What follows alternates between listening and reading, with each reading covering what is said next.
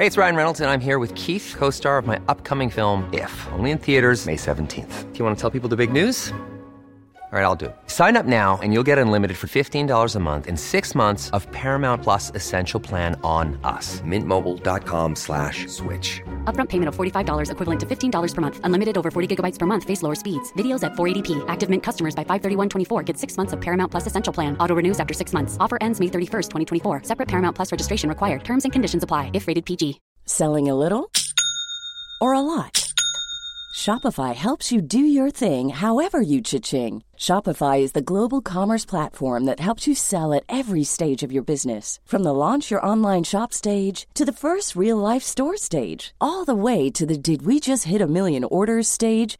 Shopify is there to help you grow. Shopify helps you turn browsers into buyers with the internet's best converting checkout. 36% better on average compared to other leading commerce platforms because businesses that grow grow with Shopify. Get a $1 per month trial period at shopify.com/work. shopify.com/work. Hiring for your small business? If you're not looking for professionals on LinkedIn, you're looking in the wrong place. That's like looking for your car keys in a fish tank.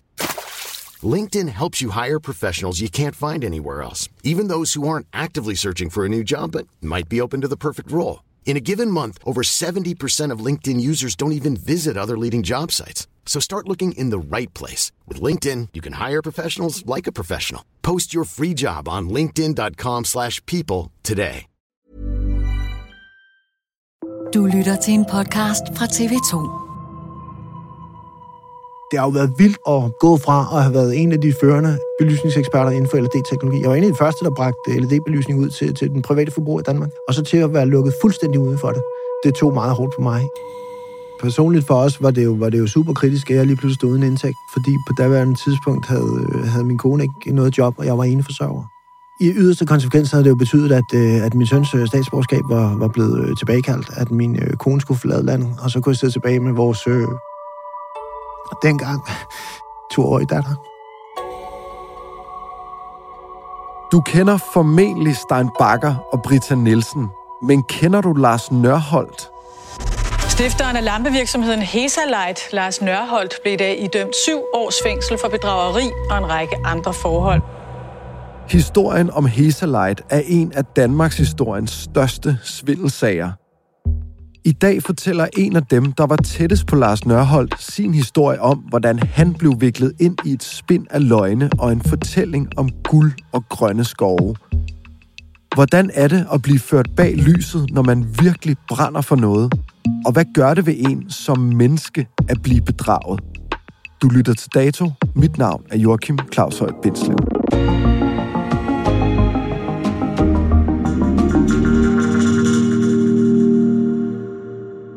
Velkommen til, Jakob Munkgaard. Hvad laver du egentlig i dag? I, i dag laver jeg sjov nok øh, LED-belysning, øh, gadebelysning, i, øh, i fjerne egne i udlandet, udelukkende.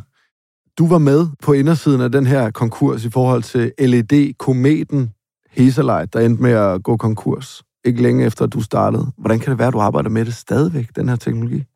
Teknologien fejler ikke noget. Teknologien er stadigvæk super potent, og der er stadigvæk folk, der har brug for at få skiftet deres gamle belysning ud. Jakob Munkgaard er tidligere ansat i Hesalite, lysfirmaet fra Roskilde, der vil revolutionere verden ved at udskifte energikrævende glødepærer med moderne LED-lamper. Vi har øh, øh, fundet ud af at øh, knække koden til, øh, hvorfor der er kunder godt vil købe lyskilder.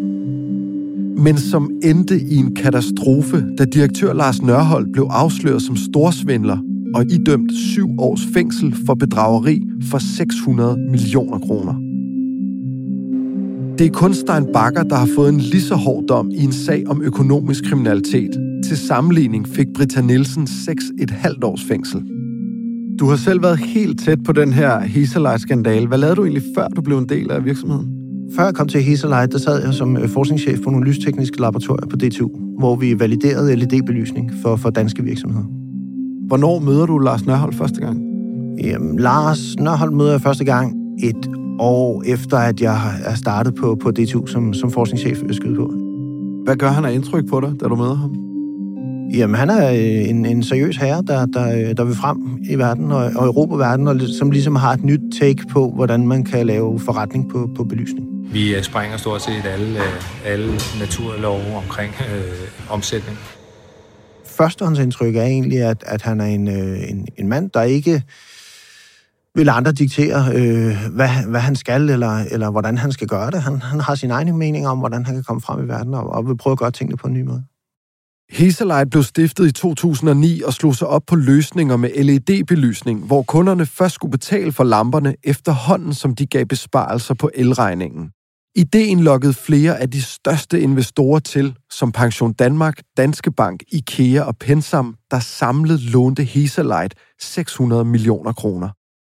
En af dem, der også ville være med på eventyret, var Jakob Munkgaard.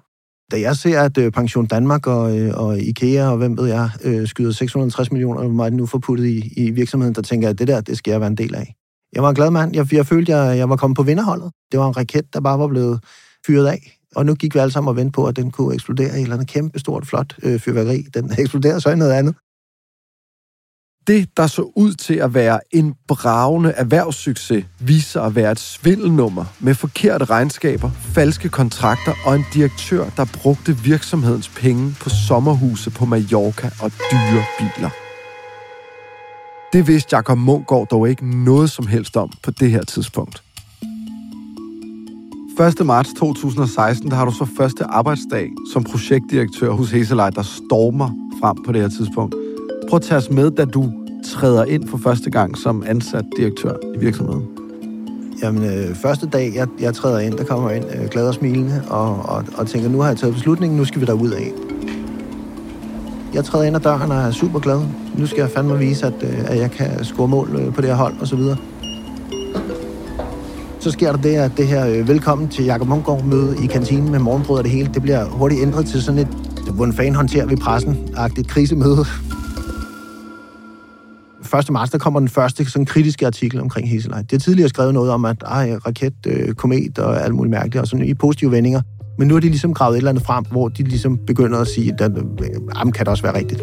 Den lander på forsiden øh, 1. marts, da jeg træder ind ad døren. Så jeg kan huske, da jeg kommer ind øh, glad og, og, og smilende, så øh, er der en øh, økonomimedarbejder, der står og banner over forsiden på børsen og sådan og siger, øh, fuck dem. Og så var sådan, lidt, hvad sker der? Ja, men de har bare skrevet noget lort. Det blev egentlig fejret lidt til side som, som noget øh, useriøs artikel eller noget. Der var ikke rigtig nogen, der tog notits af det. Øh, selvfølgelig var det ikke behageligt at være på forsiden, men det var ikke fordi, der var nogen, der tænkte, så lukker vi i morgen. Altså, overhovedet ikke. Det var bare pisseirriterende, der var nogen, der havde misforstået hele konceptet. Kan du huske, hvad du tænker der? Altså, sådan, er det her noget andet end det, jeg tror, eller der var ingen tvivl i mit sind om, at vi var på den rigtige kurs. Vi var, vi var på en mission, og det var, øh, det var bare derud af. Ind og få arbejdstøjet på, og så det der med børsen der, de måtte have misforstået det hele. Stik imod direktør Lars Nørholds udlægning afviser firmaer som Mærsk, Coop og Novo Nordisk alle, at de samarbejder med Hesalite. De dårlige sager fortsætter med at vælte ned over det krakkede lysfirma Hesalite. Særligt en forfalsket kontrakt på 365 millioner kroner med kaffekæden Starbucks vækker opsigt. Er du på det her tidspunkt sådan 100% på Lars Nørholds hold? Jeg ved ikke, om jeg er på Lars Nørholds hold. Jeg er på virksomhedens hold. Men man kan sige, at Lars Nørhold tegnede jo virksomheden, og, og hans vision, det var jo den, vi andre ligesom arbejdede med på at føre ud. Så, så, så jo, jeg arbejdede jo for virksomheden, og ja, jeg arbejdede også for, for den vision, som, som Lars Nørhold havde. Du er slet ikke sådan lidt skeptisk over for virksomheden. Måske Lars Nørhold i særdeleshed og tænker, okay, når de skriver så meget, der må der være noget om det så. Eller nej, hvad? nej, det er egentlig ikke. Det har været helt forfærdeligt for forløb med Hesser Light. Altså, de var ude øh, og påstod, at de havde et overskud på 100 millioner kroner i 2015, og så viste det sig efter, at Erhvervs- og Selskabsstyrelsen havde været inde, at de blev bedt om at skrive ned til et nul.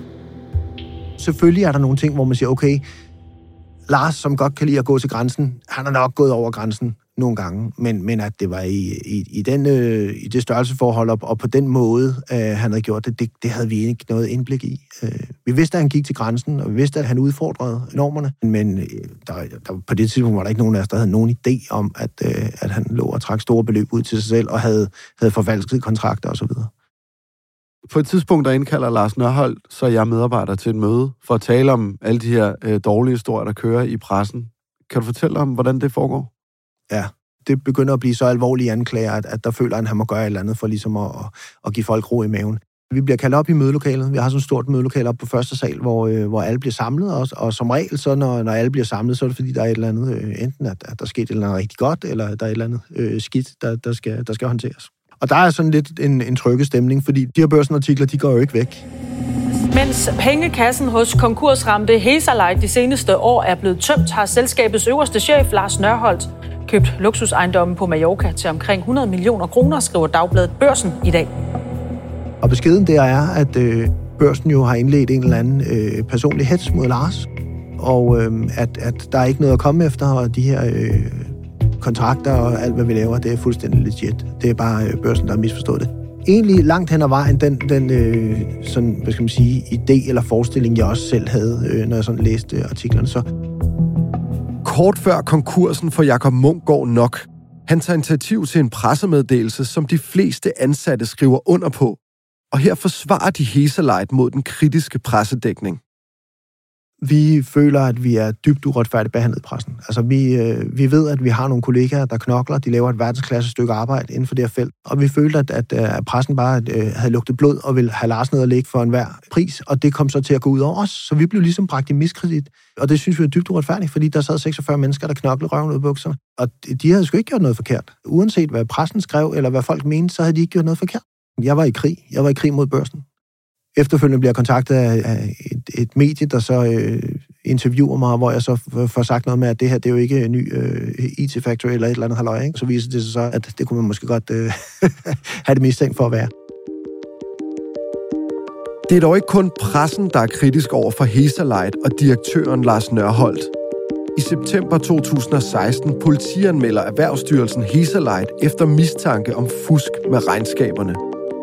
Bagmandspolitiet handler hurtigt og i gang sætter en efterforskning og en aflytning af direktør Lars Nørholdt.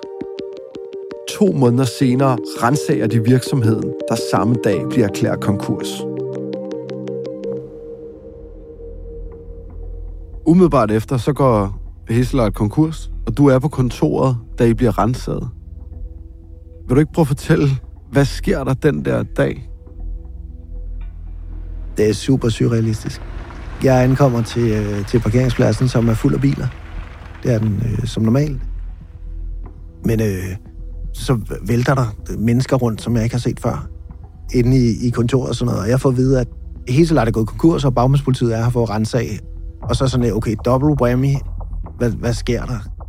Og så begynder jeg at tænke, det må være en konspiration. Øh, det, det, hvordan fanden kan vi blive øh, renset samme dag, som vi kom konkurs og sådan noget. Det er meget mærkeligt, det her. Det må være de der øh, satans långivere, der bare øh, prøver at trække tæppet væk under os og så videre. Stemningen er jo trykket. Vi får at vide, at vi skal gå ind til vores plads, sådan så vi kan aflevere vores computer og vores mobiltelefon. Vi får at vide, at vi skal ikke prøve at slette noget eller, eller skjule noget. De har allerede spejlet alle data på computerne. Okay, et helt vildt overdrevet det her, tænker jeg. Vi som medarbejdere har ikke den viden, som, som bagmandspolitiet har. De har jo foretaget aflytninger og alt muligt mærkeligt i flere måneder, inden det her sker. Så de ligger jo inde med informationer om, at, at Lars højst sandsynligt har forfalsket nogle kontrakter. Det ved vi ikke. Så blev vi så øh, senere på dagen samlet op i mødelokalet, fordi man sidder og tænker, hvad, hvad, hvad så? Hvor kurator så siger, jamen øh, Heselejt er gået konkurs, I skal gå hjem. Og så står man der med, med den tomste følelse, jeg næsten har prøvet. Jamen, Jeg ved ikke, hvordan jeg skal udtrykke det helt præcist, altså, fordi at, øh, det er jo altid nemt at sidde og give andre skylden, jo. Øh, men, øh, men reelt set så går øh, Heselejt konkurs, fordi at, øh, at villigheden til at redde den ikke var der. I dag, Jacob, der kender du sådan sagens omfang. Alt det, uh, Lars Nørholdt, han gik og lavede i kulissen og købte fede ejendomme for virksomhedens penge, som var kommet fra pensionskasser blandt andet. Hvordan forklarer du i dag, at du ikke kunne se, at han virkelig kørte det vildeste dobbeltspil? Øh, fordi jeg var ikke med på Mallorca og kigge på ejendommen.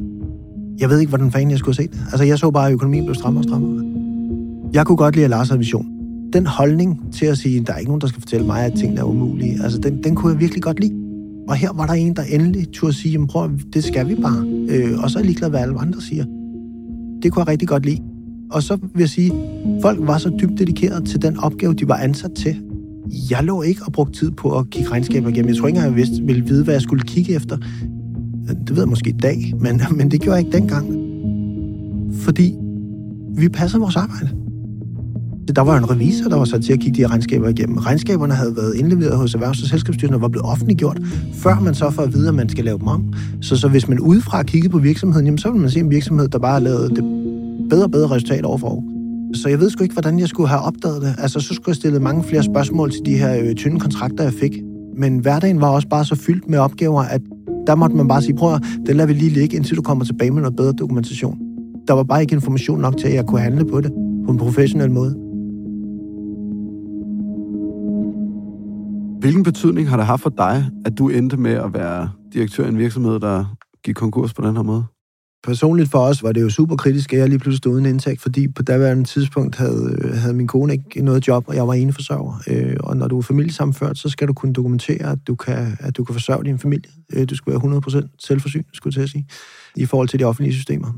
Så øh, min families opholdstilladelse øh, hang jo på, at, at der var en indtægt, der kunne forsørge familien. I yderste konsekvens havde det jo betydet, at, øh, at min søns øh, statsborgerskab var, var blevet øh, tilbagekaldt, at min øh, kone skulle forlade landet, og så kunne jeg sidde tilbage med vores øh, dengang toårige datter. Så lige pludselig stå fra den ene dag til den anden, uden, øh, uden en, øh, en fast indtægt, det, det var rimelig... Øh, det var rimelig angstprovokerende, vil jeg sige. Så, så det har kun... Jeg vil sige, det har ikke haft de vildeste konsekvenser, men det har, det har da givet øh, uro og bekymring i en grad, der jeg tror, de, de færreste kan forstå. Og, og det her med, med sommerhus og så videre, så kan man sige, det kan da godt være, at det første sommerhus, det var øh, belånt halvt af, af, af nykredit og så videre, og alle pengene ikke kom fra Heselite. Men det viser sig jo, at mange af pengene er kommet fra Heselite, øh, og, og som vi skulle have brugt til driften. Når man gør det, jamen, så går man jo ind med, skulle til at sige, onde hensigter. Altså, så har man jo direkte været årsag til, at hele lortet det er væltet. Der har man sat 46 menneskers levebrød over styr. Det har haft store konsekvenser for, for, for mange af os der var jo lukket land efterfølgende. Altså, når vi kom ud og sagde, at, at øh, vi havde arbejdet hos Hazelite, så var der ikke nogen, der ville ansætte os. Der var ikke nogen, der ville, øh, der var ikke nogen, der ville lave projekter med os. Jeg kunne ikke sælge en eneste lampe noget sted overhovedet, fordi folk de havde hørt om Hazelite. Det var snyd og svindel. Så det, jeg kom ind ad døren, det var, jeg måtte jo have været en del af det svindelnummer. Jeg måtte jo være en snyder. Jeg måtte jo være, jeg havde været hos Hazelite. Så, så, så når du spørger, hvorfor havde du ikke gennemskuddet det, det har andre folk også og sagt, hvorfor har du ikke gennemskuddet det? Hvorfor havde du ikke set det, Jacob? Nej, fordi jeg har været dybt optaget af at lave et godt produkt og, og lave nogle gode projekter.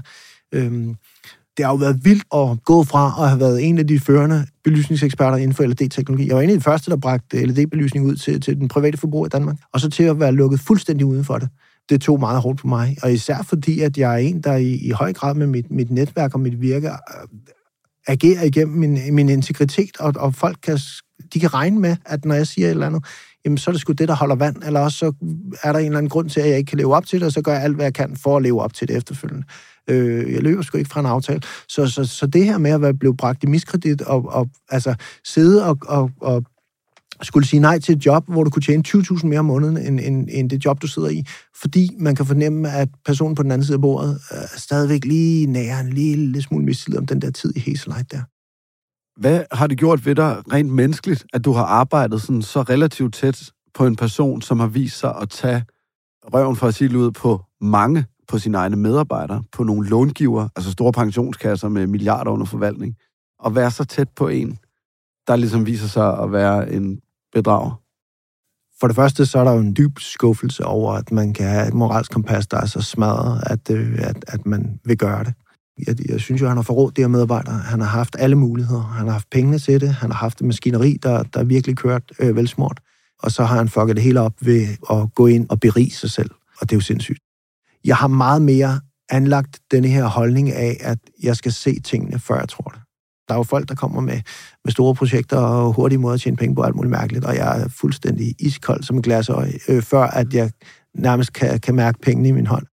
Hvad vil du sige, hvis du sad, altså hvis jeg var Lars Nørhold lige nu, hvad vil du så sige, hvis du havde muligheden for at, at tale med ham? Jamen, jeg tror ikke, jeg tror ikke engang, jeg gad at sige noget. Altså, det er, det er, det, for det første vil det ikke gavne.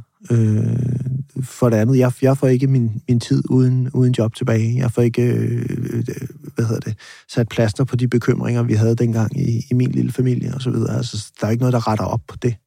I dag lever du så stadig at sælge de her lamper, som Lars Nørholdt han også ligesom ført sig frem på. Hvorfor? Fordi teknologien er super god. Jeg har så måtte øh, søge til udlandet, fordi at jeg er blevet bragt i miskredit herhjemme, øh, og, og blevet... Øh, blev slået hardcore med, med, med det snyderi, der foregik i Heselite. Øh, fuldstændig uberettet, mener jeg. Øh, så, så derfor så til sidst, så, så kan jeg op på Danmark. Jeg gad ikke at snakke med kommunerne mere. Jeg kunne, jeg kunne mærke, at så snart, at, at, at snakken faldt på min, min fortid i Heselite, så faldt den der, øh, den der mulighed for, for øh, at levere lys, den, den var bare væk. Ja, så jeg, jeg arbejder udelukkende i, i udlandet med hensyn til, til, til folk, der, der så har forelsket sig i teknologien og kan se det gode i den, og ikke så meget mine, mine øh, otte måneder i Hæselej. Held og lykke med det, og øh, tak fordi du kom, Jakob Mungård. Velbekomme. Lars Nørholdt har ikke ønsket at give interview til hverken TV2 Dokumentar eller os her på Dato-redaktionen. Du kan se andet afsnit af dokumentarserien Manden, der forblændede alle, lige nu på TV2 Play eller i aften kl. 20.50 på TV2. Dagens program er tilrettelagt af Thomas Kahir Humle, Leo Peter Larsen står for lyddesign, Astrid Louise Jensen er redaktør, og mit navn er Joachim Claus Høj Bindslev.